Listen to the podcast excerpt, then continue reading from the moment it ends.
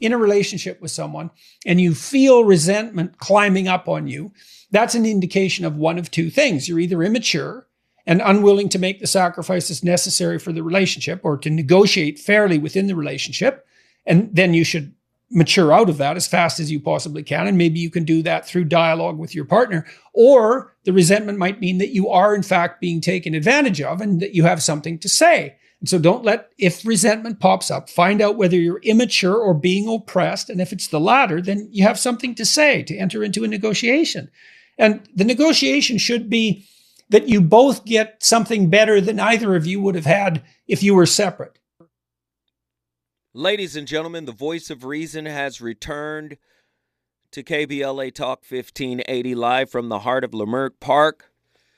Very interesting topic for tonight.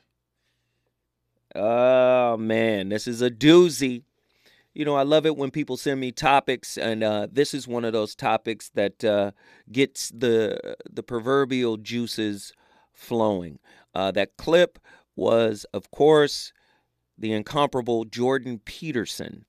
Uh, very heavy topic. I want you guys to join me in this uh, non judgmental space, meaning Everybody can say what they need to say, express how they need to express, share what they need to share, as long as it's on topic and there's no profanity. Tonight's topic is called irreconcilable. What relationship challenges can you live with? In other words, what flaws in your partner? What limitations within your partner can you live with?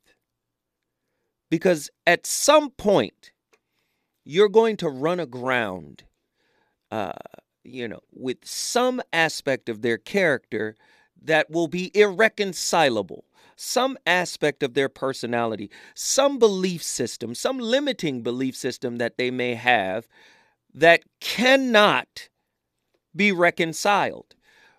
Many times we believe coming into an intimate relationship that it's going to be all good, it's going to be all roses, it's, it's going to be great, and we're going to be able to reconcile differences. But uh, eh, just like in the study of conflict, what was known as conflict resolution, they had to change the name because they understood that conflict is perpetual, right? So it's no longer conflict resolution, it's conflict management. Conflict within intimate relationships is a lot like rev- rev- revolving debt. You can pay down some of it, but uh, most of the time you can't pay down all of it. Not saying it's impossible, but improbable. Irreconcilable. What? Listen to what I'm saying. What relationship challenges can you live with? Not what you can't live with. It's easy to construct a script of what we can't tolerate or what we won't tolerate. But now my question becomes when you're dealing with a work in progress, i.e., a human being, somebody that's always got something going on internally, someone that always has shortcoming. Oh, we've all fallen short of the glory of God. Yes, those kind of people, which is everybody, right? What can you live with? Right? A deeper look into what you may dislike about your partner, but have to put up with. Interesting topic, right? A deeper look into what you may dislike about your significant other, but may have to just put up with. Huh? Do you only put up slash deal with the mess of folks that have intrinsic value to you? They're valuable to me, so this is something I can deal with. This is something I have to tolerate. What is that something? 1 800 920 1580. I want to know. What are you willing to put up with? And this is the word they use nowadays for your person, right? That's subjective too. your person? How do you determine the intrinsic value of a person in relationship? Can you provide examples of relationship challenges that you consider to be irreconcilable, yet still choose to tolerate? That's, that's a very nuanced question. Can you provide examples? Because this is going to let me know if you are mature, right? As Jordan Peterson outlined. Can you provide examples of relationship difficulties and challenges that you consider to be irreconcilable? We ain't to be able to fix that. But yet you still choose to be with this person, to tolerate those challenges. What factors contribute to your willingness to tolerate certain aspects of your partner that you may dislike? I want to hear from couples tonight. I want to hear from singles tonight. Right? What aspect of your partner that you're like, you know what? Oh, gosh, I'm going to have to tolerate this aspect. And I want to see how deep or how shallow, right? your willingness goes. How do you strike a balance between accepting your partner's flaws and maintaining your own personal boundaries and well being? Can you share any personal experiences where you had to make the decision to tolerate a challenging aspect of your partner? How did you navigate through it? Is there a limit to what you can tolerate in a relationship? If so, how do you determine that limit? How do you communicate your feelings and concerns about the aspects of your partner that you find challenging? How do you find a resolution and or compromise? Listen to what I'm saying.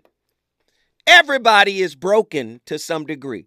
Everybody has something to work on. Everybody got issues. But I want to know what level, what value, what intrinsic value would keep you there? 1 800 920 1580. When I come forward, I'm going to the phone lines. I want to talk to y'all. Accept your differences. You and your spouse are different. You can judge them, judge them as weaknesses, get frustrated by them, or we can accept and value them as strengths and look for ways to celebrate our differences. You need to accept the fact that you're different. Whoever you marry, you get a set of irreconcilable differences. Too many couples spending energy trying to resolve them when they're never going to be resolved. You may need to accept them. Now, I'm not talking about toxic or damaging patterns or behaviors. I'm talking about the fact that we're different. We process different speeds. We like different things. We're wired different. We have different temperaments. You're not going to resolve those. You need to learn to accept those differences. When you do, you can look at them in a whole new light. You can value them. You can celebrate them. You need. Man, determining the intrinsic value of a person in a relationship is a subjective process. It involves recognizing and, and appreciating the qualities, characteristics, and contributions that make the person valuable to you. When a person can't stick it out with you and your flaws, what does that say about them? Jordan Peterson speaks of a certain level of maturity. Because at a certain level, you recognize I'm not with Mr. Perfect or Mrs. Perfect. At a certain level of maturity, you recognize I am dealing with a complex being that has highs and lows and shortcomings. I'm asking you, what shortcomings can you tolerate, right, in your partner, right? This intrinsic value can be based on emotional connections, shared values, mutual respect, and the potential for growth and fulfillment that the relationship might be able to bring to you. Examples of relationship challenges that may be considered intolerable Oh, man. But still tolerated can vary greatly depending on the individual circumstances. Some common examples include differences in communication styles, varying levels of cleanliness or organization, right? Incompatible hobbies or interests, or even fundamental differences in values or beliefs. Tolerating these challenges often requires a willingness to compromise, adapt, and find common ground. Can you find common ground in a cheater? Somebody who, not, excuse me, not a cheater. Let me make the distinction. Someone who cheated on you. If they only cheated on you once, is cheating on you once enough to devalue the person and the relationship and bounce? Or is that something, listen to what I'm saying, or is that act, if you value this person and you love this person and they mean something to you and you know they're irreplaceable, ask yourself, is one act of cheating enough for you to say, never mind. I want to know what you can deal with. What is your tolerance level? Several factors contribute to one's willingness to tolerate certain aspects of their partner. These factors may include the overall quality of the relationship, the level of commitment and investment, the presence of positive attitudes that outweigh the challenges, and the belief in the potential growth and change for the relationship. Very interesting stuff we're cooking with tonight. I want to know what y'all think. We got callers on the line. I can't see your name. I think Sean is on one. Sean, Oakland, California. Get in here. well, brother, this is a very complicated one, but let me just say it this way. Um, and I, I don't know how this is going to come out, but um, you know, when you're first meeting with someone, talking about a relationship, someone you want to, you know, get to know better and all that kind of stuff, before you get to the engagement and the marriage and all that, okay? At the very beginning, all right, lots of questions need to happen. Lots of figuring each other out, uh, figuring each other out has to happen, okay? Because I heard this one thing, though. Uh, you know, it was probably like 15 years ago or so, and it was a sad situation. A couple was getting divorced, but I was in the, you know, the meeting. It was a family thing and all that, and they were talking about all this, and they were saying, you know, it's all over. We're not going to deal with this. And and my uncle, my uncle came out with the most amazing thing. He said, "Well, you picked him you picked him. So what I'm trying to say here is that not a not a dog, the dogging thing like you know yo mama thing. But what I'm saying is at the very beginning, you'll see signs. You will see signs of people that can't get through these difficult struggles with you. They can't get through all these things. So it's really not all those other things like you don't like the way they do their hair, that you don't like the way they keep the house clean, no, no, no. It's it's bigger things. You know, when the you know what hits the fan. Are they going to be down with you? Are they going to be able to get through it with you? You know, that's really what it's all about because we all going to have crisis, different situations. We're all going to have crisis. Did you pick the person that's going to be able to get through any crisis with you? Wow. How do you pick the person? That's going to be able to get through well, any crisis with you, Sean. That's that's maybe heavy. not.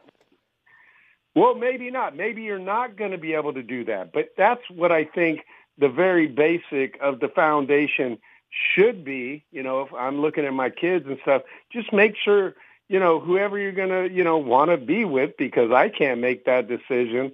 Um, you know, uh, but they, they're going to be able to handle any challenge that comes before you.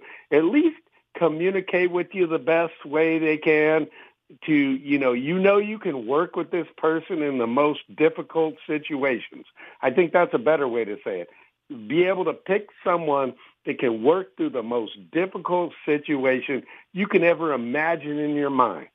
You know, and even if they don't do that, you know, hey, that's life. But it, you're going to have a crisis. You're going to have some difficulty in your life. You're going to have something that's very hard to deal with. And so if you're going to be with someone else and you're a team, then you got to be able to work through it. And it's going to be messy. It's going to be difficult through through the process, but you want that person that's going to hang with you through the process and work to the end and hopefully at the end because there's no guarantees at the end you're going to make it through together. Man, Sean, guess what you just did? Brother Oakland's always in the house. Oaktown, Bay Area, town business. Listen, I want to hear from y'all. Get to your phone lines 1 800 920 1580. Pick me Bree from Los Angeles. Get in here. What's up, Bill? How you doing? I'm alive and well. What are your thoughts? Yeah, okay. Let me first start off with a little bit of what the brother was talking about. I completely agree with everything. More so than picking the right person, though, I think it's equally important to build the right foundation. We're just doing all these quickie relationships, getting to the sex quick, getting to, you know, uh, vacations quick, getting to just rushing through the process to where we're not actually building a foundation to the point where a person would stay with you during those hard times. Now to the topic, I personally can tolerate a lot if I really, really like the person. I've tolerated cheating if I can understand it. But a lot of the things that I've struggled as far as what I tolerate is things that question and conflict with my comfortability. Hmm. Um, some of those being examples of the person that I'm with now. I had to overcome the fact that, hey, I can't just come and go as I please like I'm used to. I actually have to be held accountable when I leave the house. I actually have to communicate a certain way. Um, I have to do things a certain way because I'm in his home. Those things that question my comfortability were those main things that I struggled with. That's heavy. That's deep.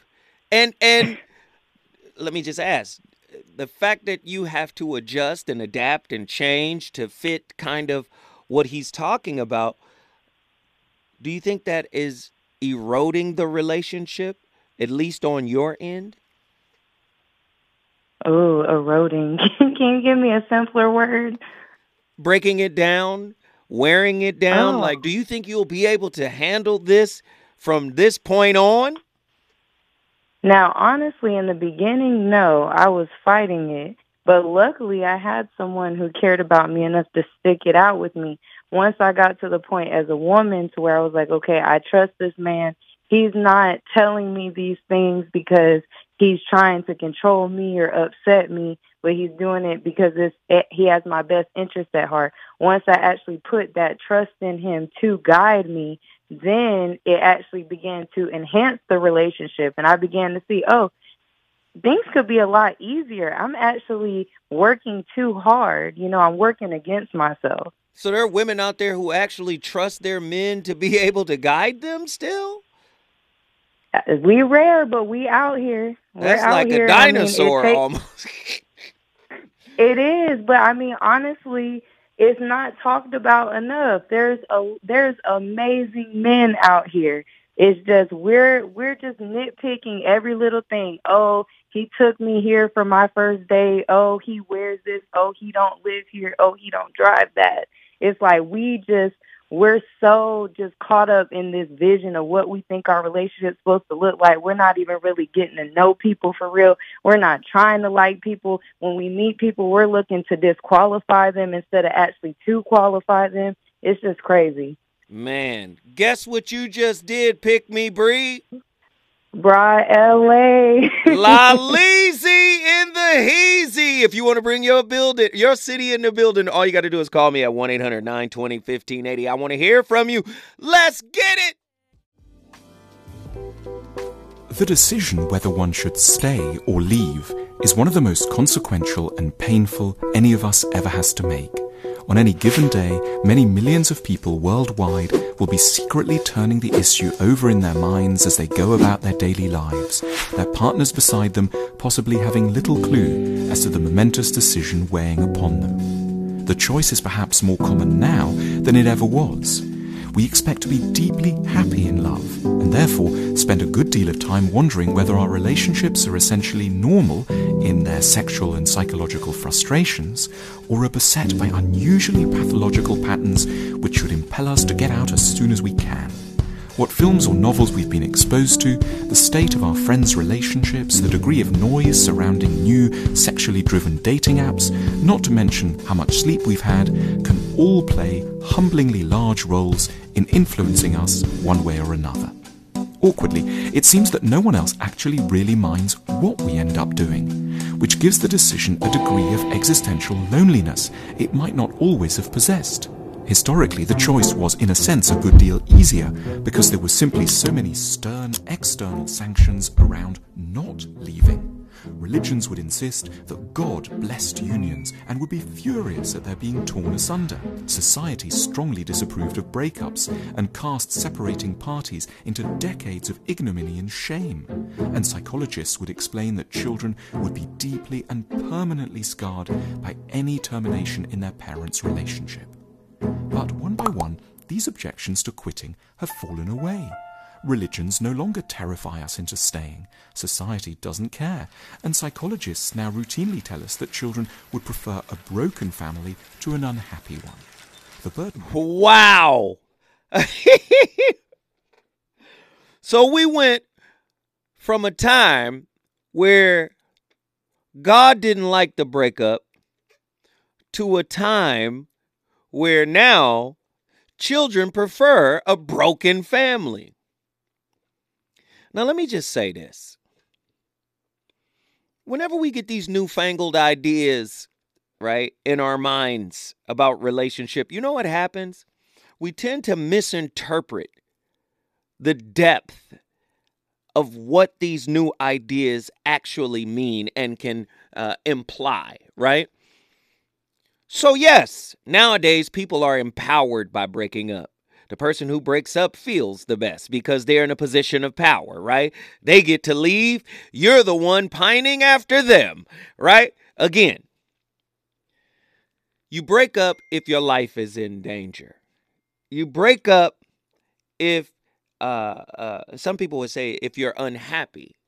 Well, if you haven't mastered the inside happiness job, should you blame that breakup on the person you broke up with? See, I believe, and maybe you agree or disagree, but I believe relationships are designed to go through hell.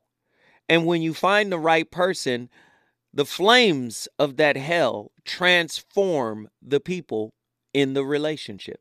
It actually makes them better if they can survive the the spirit burns as I call it. Every time you sit down and you talk to an old couple that have been together for decades, they tell you, I didn't always like uh, Rufus. I didn't always like Betsy Jean either. But we found a way. What, what was the way? And you start to hear sage wisdom. And I'm not talking about your grandparents. I'm I'm talking about some older relationships. I'm not talking about living in a situation where your grandmama was abused by your grandfather, mister. I'm not talking about that. I'm talking about couples who found a way to heal their internal issues and their flaws. Were were they the living embodiment of tonight's topic? Irreconcilable. What relationship challenges can you live with? A deeper look into what you may dislike or disapprove or disagree or downright hate about your partner, but have to put up with. This is an interesting topic, right? Can you share any insights on the role of love and commitment in tolerating aspects of your partner that may be difficult for you? I, listen, y'all know me, Andy, do I believe that love can conquer everything, Andy? Do I believe that love can heal every situation, Andy? Do I believe that? I'd like to think that you do. That I that's what I believe. But do you know what? I'm starting to change my belief. And only slightly. Everybody gets to a point in a relationship if it lasts long enough to where they say they're professing love. Everybody believes they're in love. But if you can't keep going, if you can't live with the human, right, the humanity of a person, now the question becomes do you, did you really love them? You've all heard me say love is a high level of consciousness. Love is not a verb. Love is synonymous with God. And I believe when you achieve that level of self realization, then the, the humanity of your partner can be overcome. But down at the lower levels of consciousness, I just got tired. I just didn't think I could. I, you know what? I was exhausted. Is exhaustion stronger than unconditional love? Listen to that question. Can you share any insights on the role of love and commitment in tolerating aspects of your partner that may be difficult? How do you maintain a sense of hope and optimism for the future of your relationship despite your partner's challenging aspects? These are real deal questions. And many people don't ask these questions. They just relate until it breaks. 1 800 920 1580. We got Attila from Houston, Texas. Attila, get in here. Attila? Uncle Joe, my bad. Okay, I don't know why my my volume button wouldn't go off. How are you? I'm good. Uh, I'm all right. How, how what are your thoughts on tonight's topic? All right, I'd take a couple of notes because you know I'd be forgetting my thoughts. All right, so I got a couple of things. Um, the relationship challenges, right? I would even lump that into non-negotiables, and I believe that we base those off of like the first ninety days prior to shadow reveals, right? Um, second thing, I think that we have to transform our perspective when it comes to separations and breakups, right? Um, to me, that doesn't always mean an ending. It's more so of if you have a mindset of growth, that is your time to get your things together, mm-hmm. to really think about what it is that you need to transform in your own personal life, mm-hmm. um, and then kind of regroup and take that back to mm-hmm. your partner. Um, but as far as, you know, again, like I said, when it comes to the relationship challenges that we face, I still feel like that's based, we base how we want to deal with challenges and what it is that we choose to put up with based on what we thought we were going to get. Wait, ooh. versus what we actually got. Wait, stop. Hold on. Andy, real quick. Do you have that clip from the beginning of the show? Our guy, Jordan Peterson? Because, whoa! I don't know if y'all heard what Attila just said.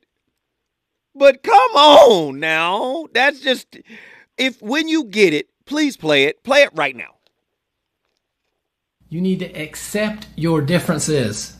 You and your spouse are different. You can judge them, judge them as weaknesses, get frustrated by them, or we can accept and value them as strengths and look for ways to celebrate our differences. You need to accept the fact that you're different. Whoever you marry, you get a set of irreconcilable differences. Too many couples spending energy trying to resolve them when they're never going to be resolved. You may need to accept them. Now, I'm not talking about toxic or damaging patterns or behaviors. I'm talking about the fact that we're different. We process different speeds. We like different things. We're wired different. We have different temperaments. You're not going to resolve those. You need to learn to accept those differences. When you do, you can look at them in a whole new light. You can value them. You can celebrate them.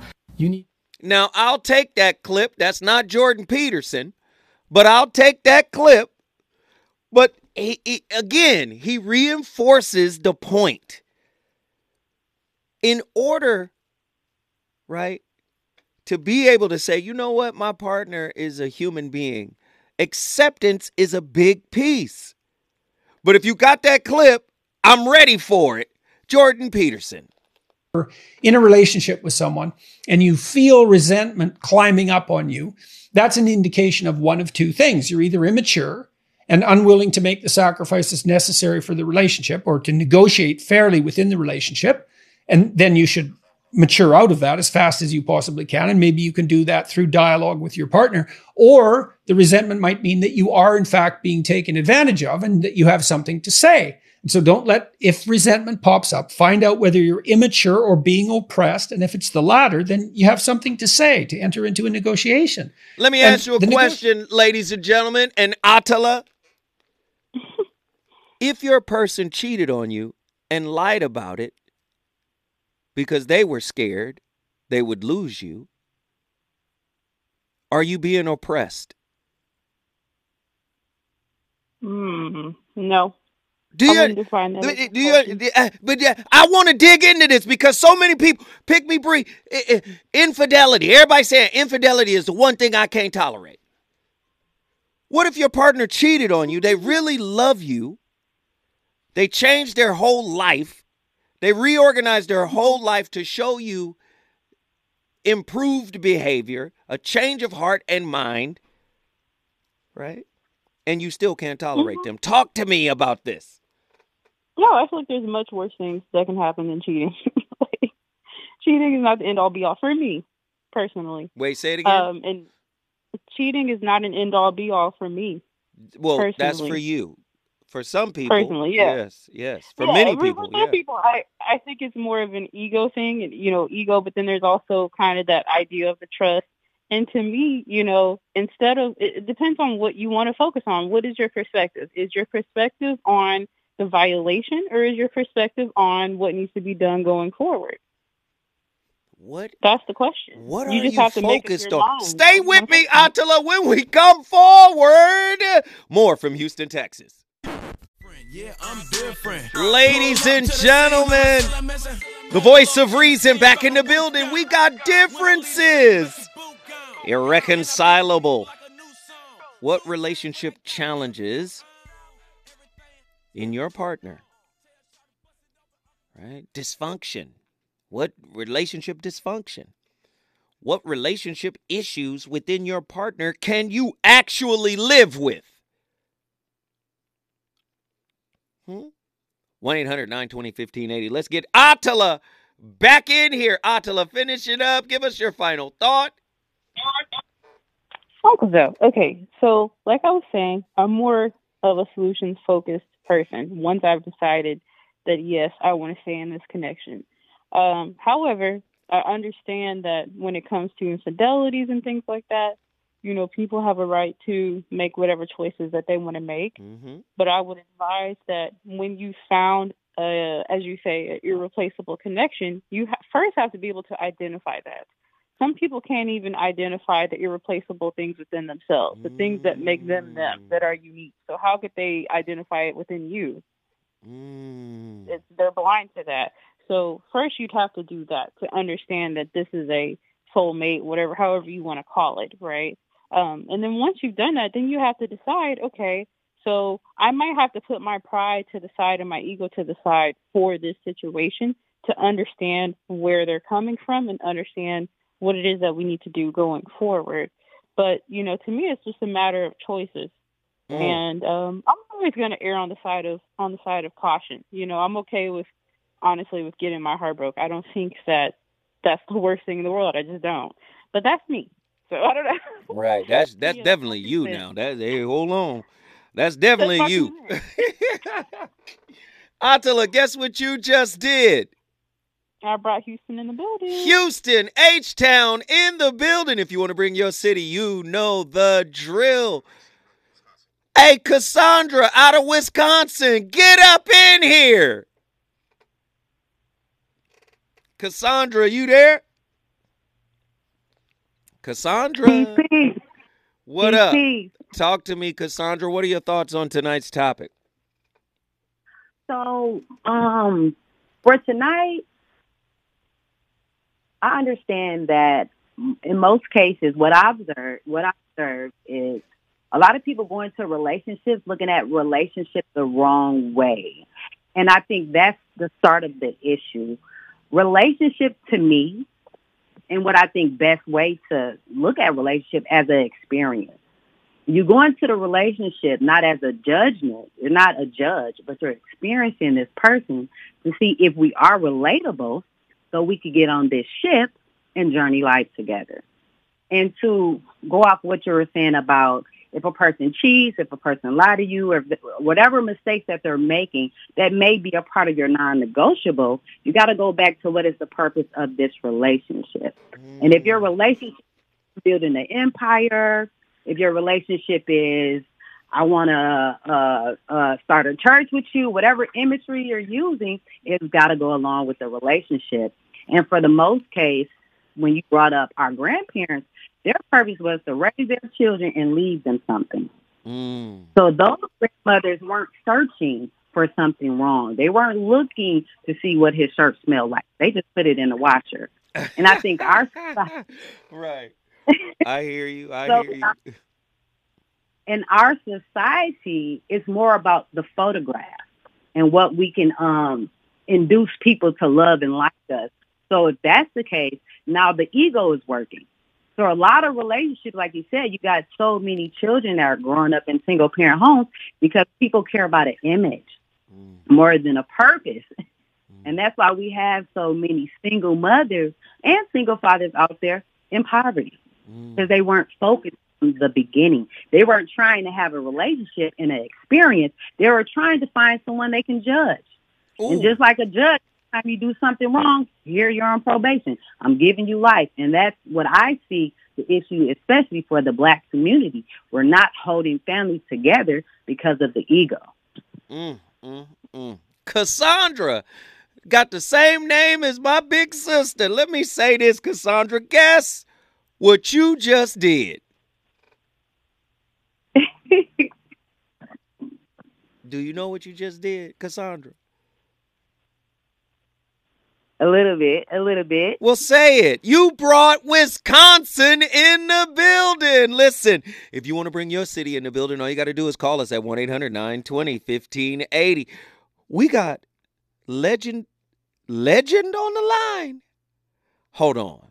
Ronan from Indianapolis. ho, ho, ho, ho, ho. Oh, Lord. Listen, Ronan, I don't even want to get you started right now because I'm going to have to okay. carry you forward. But okay. Ronan, uh, hold tight, Ronan. When we come forward, we're going to give y'all a treat because I know Ronan got some quips. He got something to say. But I really want y'all to understand something, man you're going to have to tolerate something. Right? You're going to have to deal with something that's coming from your partner. And tonight's question is probably a question you haven't heard before. What relationship issues that your partner brings the, to the table you can live with? A deeper look into what you may dislike about your partner but will have to put up with when we come forward. More from the VOR. Imagine that you're looking for a stable partner. You might think, well, what do you want in a stable partner? And at least in principle, one of the things you don't want is too much mismatch between you and that person on the five fundamental dimensions. So, for example, if you're really extroverted and you have a really introverted partner, you're going to engage in continual conflict about how much social activity the two of you should subject yourself to. And it's very, very difficult for people who broadly differ, widely differ on those dimensions to come to consensus because it's not just a matter of opinion, right? It's really a matter of different, if you're looking at extremes, of really different types of people. And the thing about introverts is they just don't enjoy large scale social interaction that much. One on one, they're often fine, but in a group, they don't like that and they, it tires them out. Whereas a real extrovert, it's like you isolate them and, and they just wither on the vine because a huge part of what actually motivates them in a positive way is tangled up with social interaction. And so, if you're an agreeable person and you have a particularly disagreeable partner, you're also going to run into problems because the agreeable person will say, Whatever you want, whenever, and the agreeable per, disagreeable person will say, Well, I'd like to know what the hell you want for a change, and be much more harsh and much more demanding in the situation. And the agreeable person is going to find the disagreeable person harsh and unpleasant, and the disagreeable person is going to find the agreeable person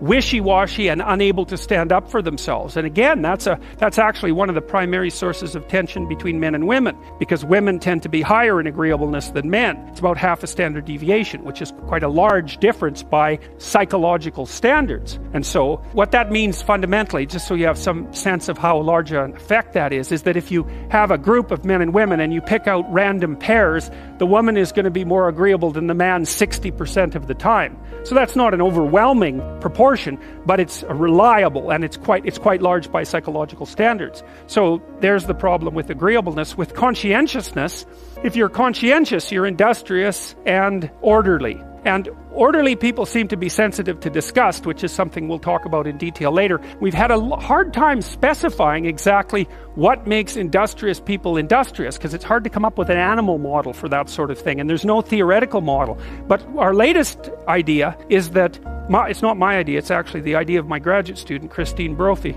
is that Industrious people find it unpleasant and unsettling to not be doing something. So it isn't so much that industriousness makes them happy or fills them with positive emotion. That would be more extroversion, right? Because extroversion is the positive emotion dimension. It's that industrious people can't stand sitting around doing nothing. And you know, this is speculation, but human beings are obviously always engaged in the exchange of labor, especially the reciprocal exchange of labor. And you can imagine that in a community. Man, Dr. Peterson be cooking. The VOR hour number two, live from KBLA Talk 1580. We're having a heavy conversation. Irreconcilable. It might be a synonym for exhausted. I'm tired. I don't want to do it no more.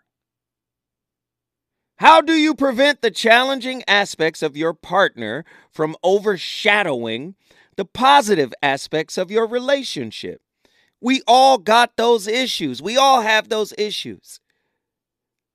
But it comes down to value. Do you value your partner enough to work with them through their humanity?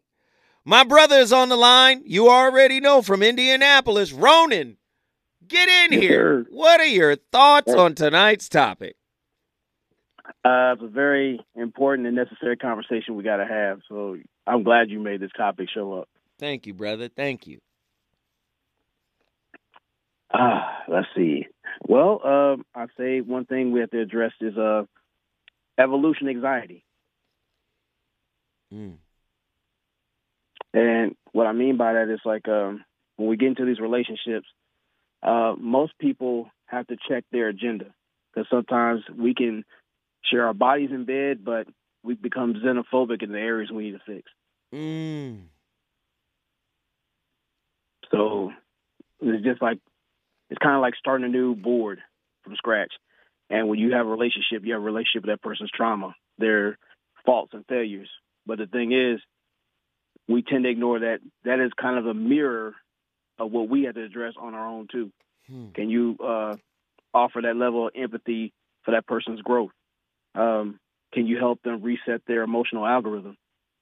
Where they have to learn how to reach out and communicate in a proper fashion. Some people aren't um, used to having that level of uh, expression. Mhm. They're used to being micromanaged, and then some people can't handle that level of freedom or responsibility what they say or do. Mhm. So those are the things that we have to do, but not just for the uh, other partner, but for ourselves.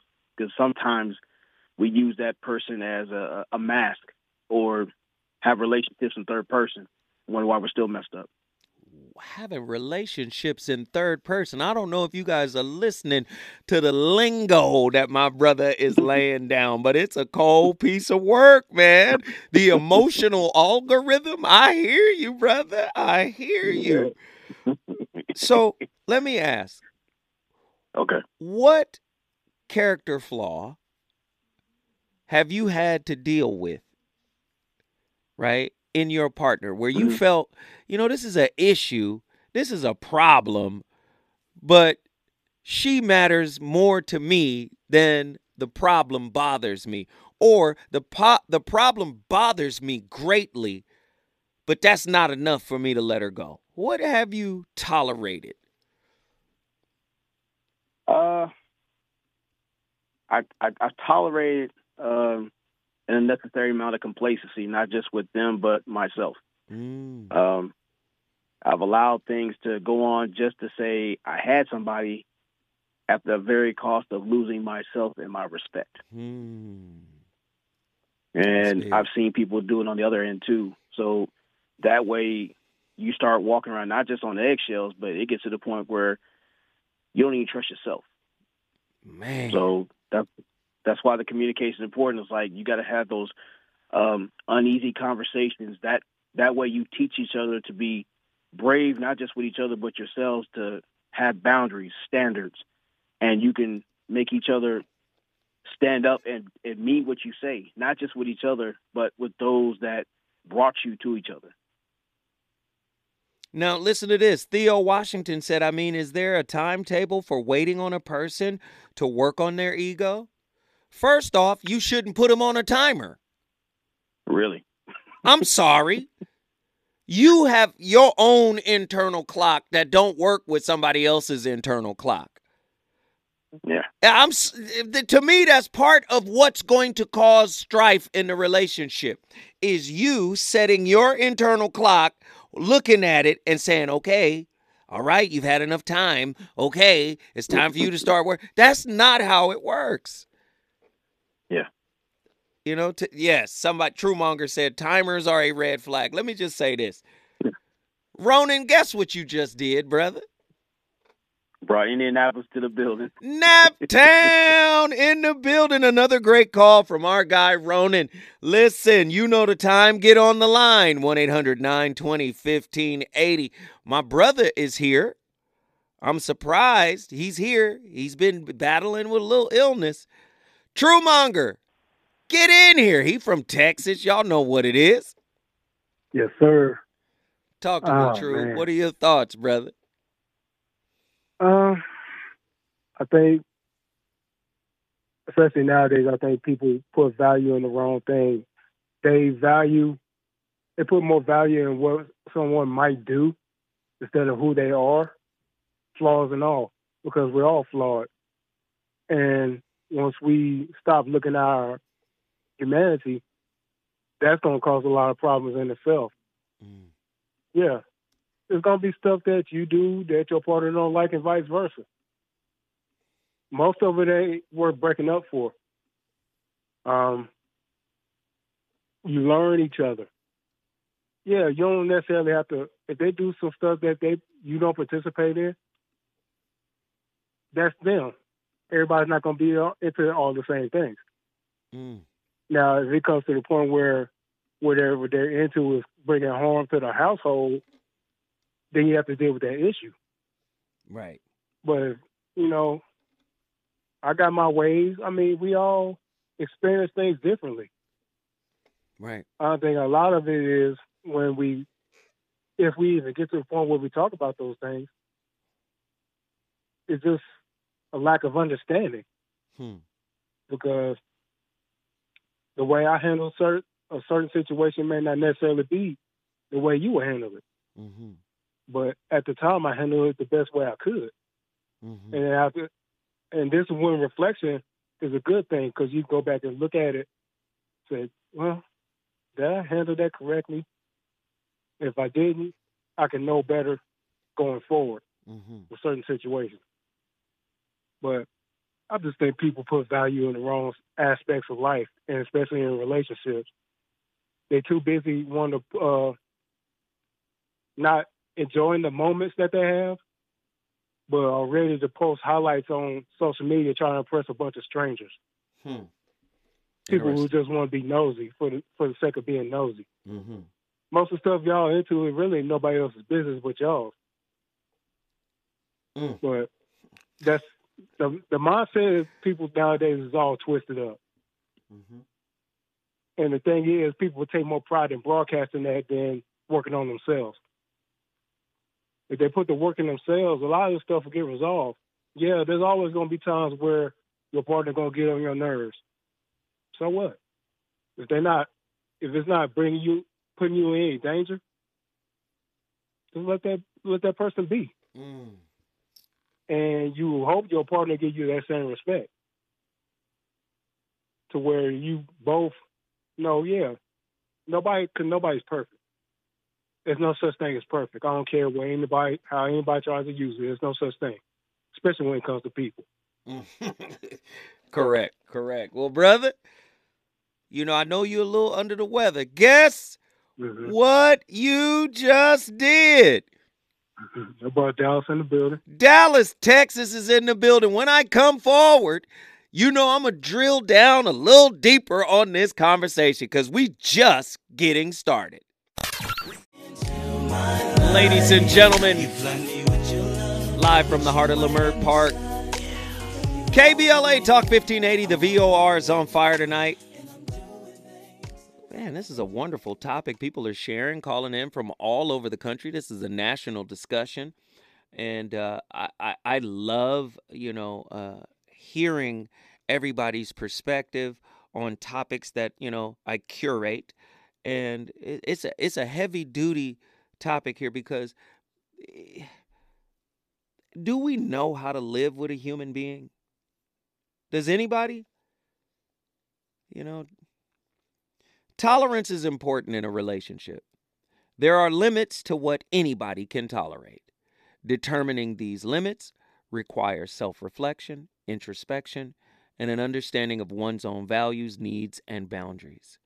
It is essential to recognize when tolerating certain aspects becomes detrimental to one's well being or compromises one's personal values or integrity.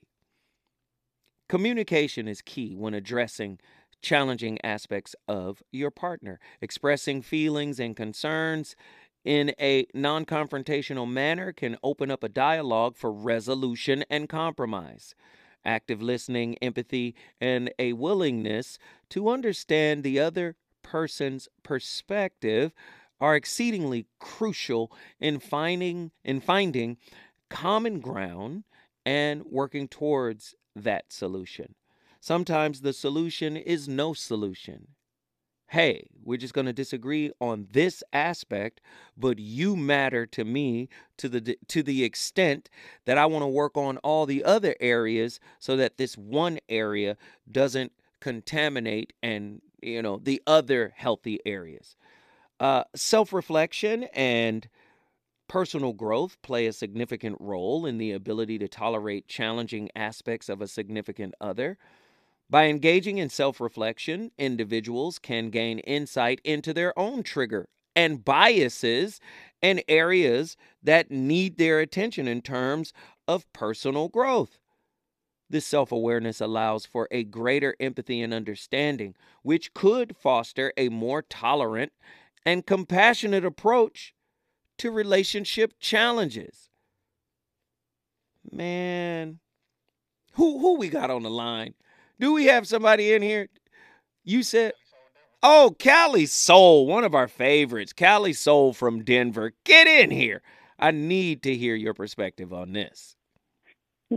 Peace though. Happy happy um solar return, new year, all that stuff. Yes, yes, yes, yes. Same to you. Good to hear from you. Thank Talk you. to me. Thank you. Um I think awareness is a big word that we should hmm. look into when it comes to relationships hmm. because oftentimes our discomfort, our dis-ease,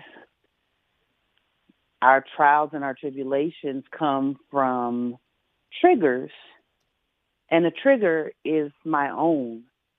It's not necessarily something that the other person is intentionally trying to set off, but whoever we manifest in front of us, whoever we choose to move forward with, that's just a part of the growth process of relationship is rubbing up against each other and sharpening one another.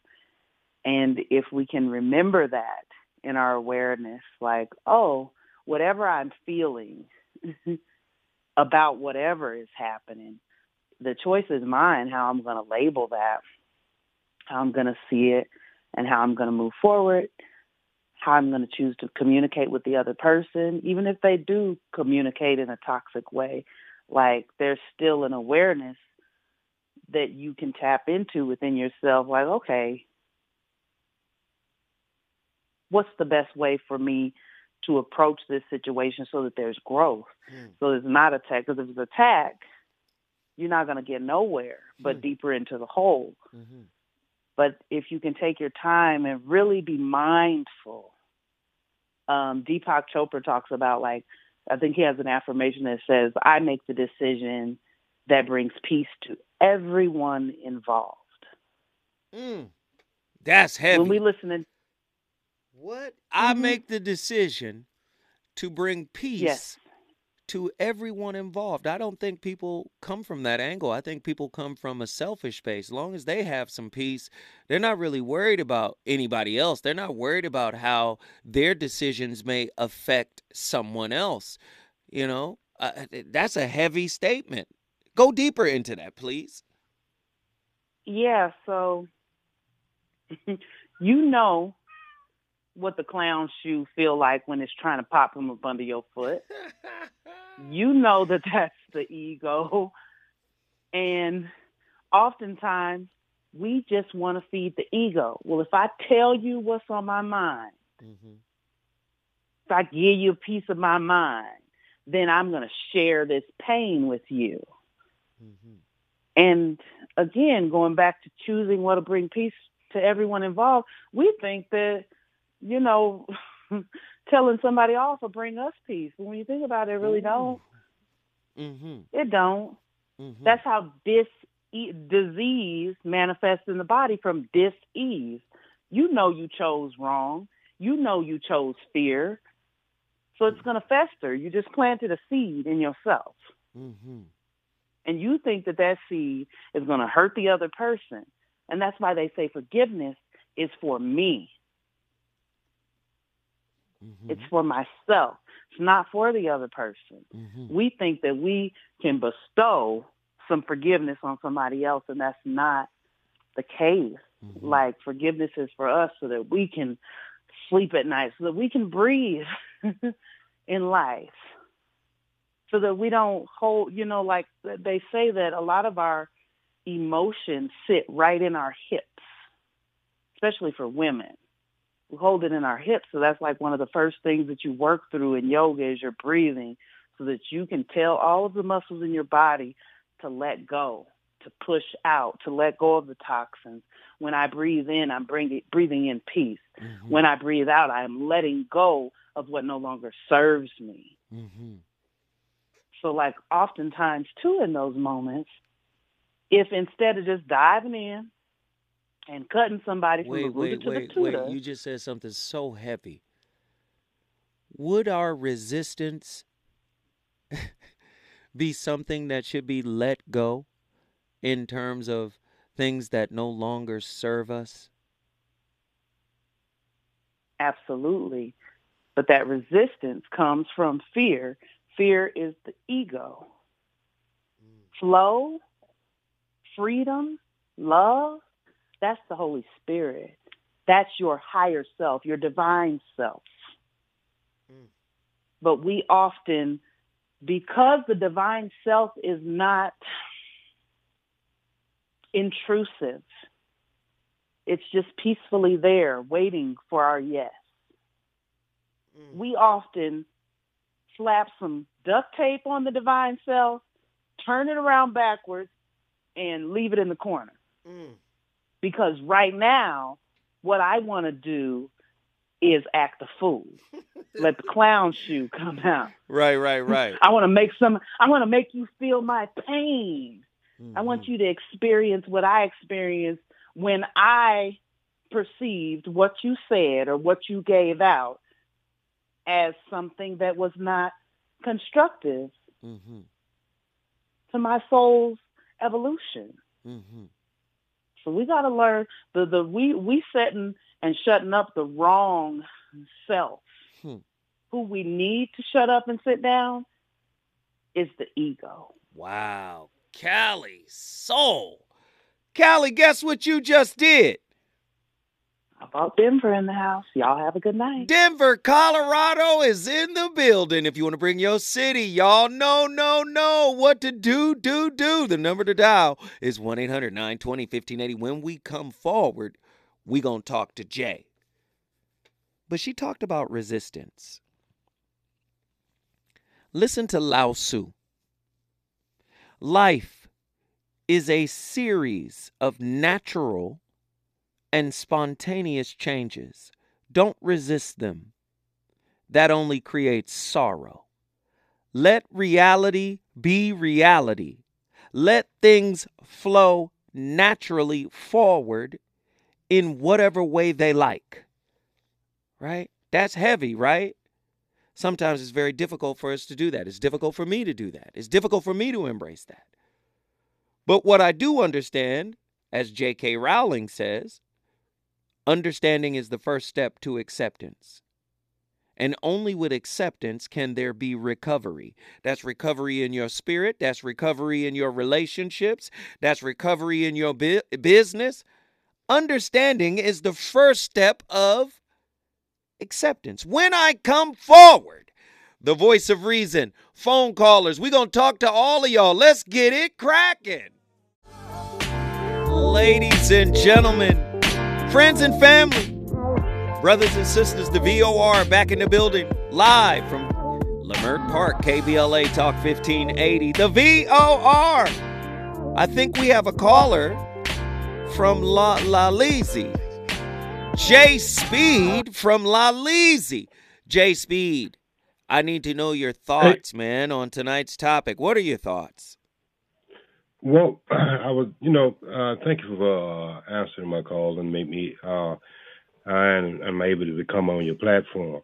I've been listening to you about three weeks now, and uh, um, tonight topic, um, the young lady you had on just before me, uh, she had uh, some beautiful things to say. But my thoughts on this is, I'm thinking it's kind of hard. I've been working with this uh, this new push and this new reset of black men's and when it comes down to deal with relationships. And I'm telling you, maybe a lot of that stuff they would try, but they only gonna try that after they go through their reset. I don't know if you you've been keeping your ears open into these YouTube street and just in the street itself. Black men are taking a new approach on relationship. As you can see, marriage is down. Um, you can see uh, people getting together is down. I mean, it's it's it's fade out. It's kind of fade out there. And I'm not saying people ain't still not getting together, but this new generation of men, especially in our community, they are thinking of a totally different thing. Well, and what I've are they thinking? What's the reset? Uh, yeah, please hit me to it. You you're talking about it. You've alluded to it, but what exactly is the okay. reset, and what are the they doing is, or not doing? Well, the new generation of men feel like uh, there's not equality when it comes to marriage, and that's why this new generation is not getting married because they feel like if she dis- if 80% of all the women are walking uh, are the ones who are starting divorces in court, then they lose half of their assets by the time they are into a relationship as a marriage. So they're saying to themselves is, what is the benefit of getting married if you can lose half of your assets just because she wants to walk away? You know, and so that's one. Uh, they're really going hard on the child child custody, the family court laws. They're really talking about that a lot. They have a whole agenda, and it has to do with uh, relationship. Women want traditional men, but they don't want to be traditional women.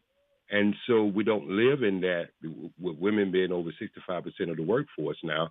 So it's a reset for them because they're looking at it like, hey, uh, I can lose half of my my wealth just by getting married, you know, and only thing she has to do is be there and just leave. And so, believe it or not, uh, this movement it started way back in 2015, and it's it's. I'm telling you, my brother, it's picking up speed. I'm 65 years old, mm-hmm. I'm in these chat rooms, I'm in these rooms, and I'm trying to govern some of the stuff. And when I first came in, they wasn't hearing nothing I would say. Now I have built a little respect with them so they can listen. But uh, men are, this is what the young men are doing now. They're getting themselves together. They're not even thinking about marriage until they get something like 30 in their mid 30s. And that's when they don't got they don't build their wealth, they don't build got themselves together, and they on a are initiated into a relationship with women who understand what their re, their new reset is. So, what would be the woman's new reset for these new men? Well, they feel like uh, black men in general has been put on a microscope by everybody Japanese, Chinese, white, black, everybody. They believe the black woman has never been put under a microscope. There's a lot of things she has to change to get these uh this what they call themselves high value men and so they're gonna have to change some things that they do the uh, the things that they're seeking like um you know they did a survey i think it was about five years ago uh 75% of all dating now is what they call dinner dates women women will go out on dates with not even thinking about even starting a relationship with a guy she just uses it as a dinner date and so they are very heavy into the statistics and stuff. And you know how statistics are; they can swim one way or the other. But I'm telling you, the uh, women will have to change a lot of things. Um, uh, uh, the way they approach guys, you know what I mean? And especially in our community, we got specific things that we deal with in our community. And they are talking about things that you probably heard when you was younger. I probably heard when I was younger, you know, uh, black women are very aggressive in their attitudes and you know, all that stuff embargulated, and they're putting it under microscope they, uh, today, and they're trying to figure out how they will go forward. They're not going with the traditional way the men pose approach a woman. They're just not doing that anymore. They call that they call that simping. Have you ever heard that word? I, I, I have five? heard that word before, and I want to say this to you, brother. Man, you should call in more often. I appreciate your call, man. And guess what you just did? I hope I just blowed up the radio station. Yes, you brought Los Angeles in the building. Hey, man, you're welcome to call in anytime. Who's on the line? I want to talk to them. Who do we have? Juliet from Watts. Get in here. What's up? Hey, and and and, and I want to give thanks and give give the highest utmost power, all the glory for all of that you do. You you, you like the worm. You bring wisdom, opportunity. What that man say, he come on early in the morning on Saturdays. I just want to give uh, honor to all my brothers, all my sisters that's doing what we need to do. You can't reach everybody. So we just going to teach those that we can reach. And right. the rest will follow. Right. I want to know, uh, and, and I want to just put this out there. We need to start, I need to start with my family, and that's why I have started first mm-hmm. and started passing on that good stuff that my mama and them did. Mm-hmm. You know how my mama and them did? The mama and them who was the police when we when, when we didn't need to call them. what what they do? Yes, sir. Yes, sir. Go ahead, Juliet. Tell us. Them pearls of wisdom don't change. My mother used to tell us, look, sometimes you just got to listen. Mm. Words are powerful. They are powerful. That's just like the difference in saying the love of money is the root of all evil. She used to say, no, no, no, no. For the love of money. Put them words in there right. Okay. All right. and I got love for all of my I got I, I can't I don't like a lot of people though, but I got undying love for my black folks. I ain't putting nobody else down. I'm like Donny Hathaway. I ain't putting nobody else down, but we all been young, gifted, and black. And you with that power me? to the people, I love y'all. Yes, yes, yes. Juliet. Can I say one more time? Yes, you can. Listen to it. Listen to it. what? Keep passing the information and extending the knowledge. We don't come because I got some that's in college. I got some that's been from the streets to the seats that's in, in penitentiaries and stuff. I got we got it's so many of us. It's it's are they all over? They all over different time zones and I love it. And so some of us need to reach back and find our own uh, Dr. Henry Louis or whatever his name is. We need to find our roots out here first and start with that. Righteous, righteous, sister. I appreciate y'all, you. Y'all doing, y'all doing the dang gum thing. There we are. Yes, I appreciate you, sister. Yes, she brought Watts up in the building. When I come forward, Zoe's gonna start wrapping this thing up for you. Michael is too good for this topic. Turn him, turn him off. Turn. He too good for this topic. Ain't nobody looking in the mirror. Relationships are a journey for growth and self discovery.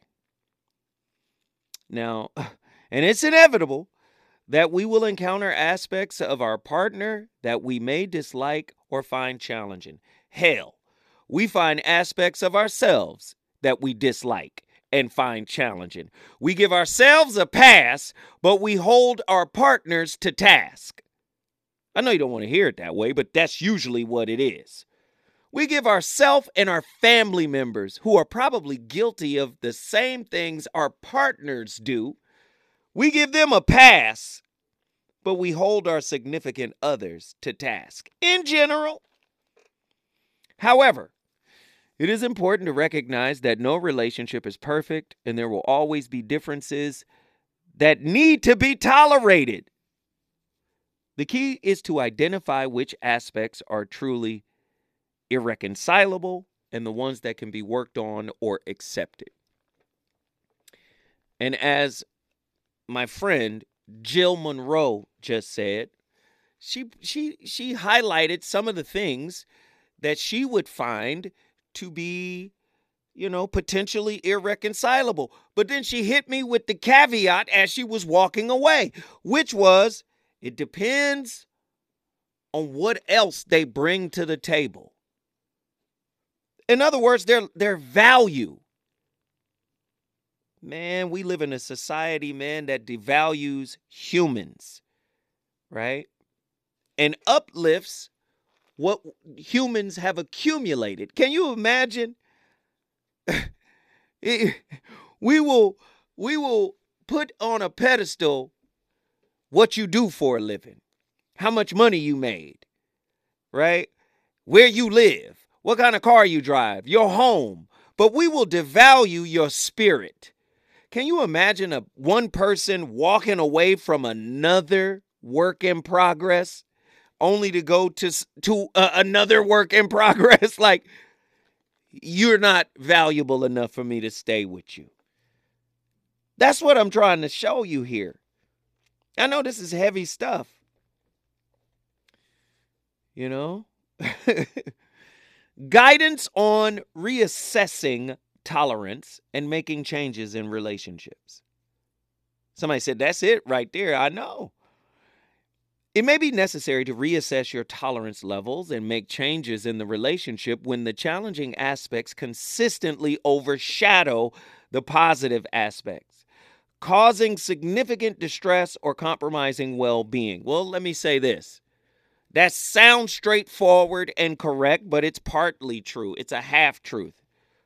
Let me read it again so let's see if you hear it. It may be necessary to reassess your tolerance level and make changes in the relationship when the challenging aspects of your significant other consistently overshadows the positive aspects, causing significant distress or compromising well-being. What if you're ruminating on the negative? on something that happened in the past and you can't get past it. You'll say you're past it, but you're really not past it because every time you have an opportunity to bring it up and wash your person's face in it, you do it. Subtly, indirectly, and directly. Are you really over it? I'm tired of people saying, Oh, I forgave you. When in fact, you didn't. To me, the best definition of forgiveness I've ever heard came from Iyanla Vanzant. What did she say? She says, Forgiveness is when you can talk about a situation and there is no residue of resentment or the negative energy that used to be associated with that event. Like, people don't know how to stay together, but they know how to leave each other. People don't know how to work it out, but they know how to start something new. Right? No matter what relationship you're going to be in, you're going to be faced with challenges that comes from that person's internal curriculum. I know people don't want to hear, but that's what it is. So, you know what people are not good at anymore? Maintaining compassion and understanding towards each other. If somebody is still with you after hurting you, if somebody has put in the effort to make amends and and and and deliver recompense for what they've done to you, is that not example enough? That they love you, that they want you, that they care about you? So many for for so many people, all you got to do is do it one time, hurt them one time, and that's the end of it. This goes back to the, the that initial clip from uh, Dr. Jordan Peterson when he talked about maturity or oppression. If you're truly being oppressed by your partner, get the hell out and get gone quick. If you're truly being oppressed,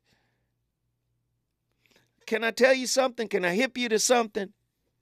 Being hurt by your partner is not the same as being oppressed by them. Oppression from a partner is something that is consistently being done over and over and over and over again.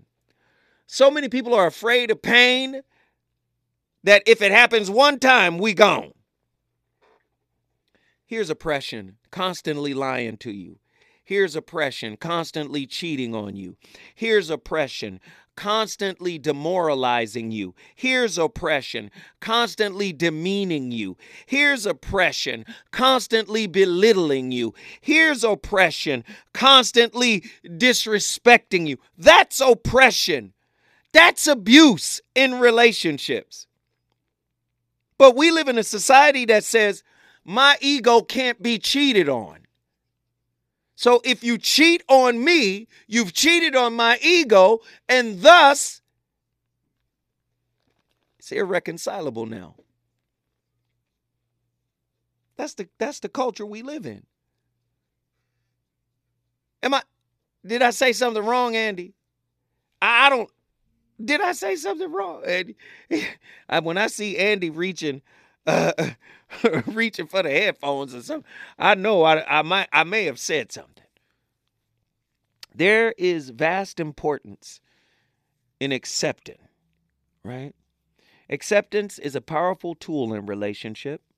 It involves acknowledging that you cannot change or control your partner's behavior, but you can control and change your own reaction and choices. Letting go of the need for control allows for greater peace and harmony in the relationship. Embrace the idea that differences can coexist and contribute to a, a, a, meaningful and complex relationship. Listen, I started the conversation and I, I don't profess to be correct, but I started it. It's up to you to finish it, and the fire shall continue to burn because up next, None other than my friend, your friend, our friend, our sister, your sister, my sister, Jill Monroe, RSVP with Jill Monroe. And I'll see y'all tomorrow with another slapper. Deuces.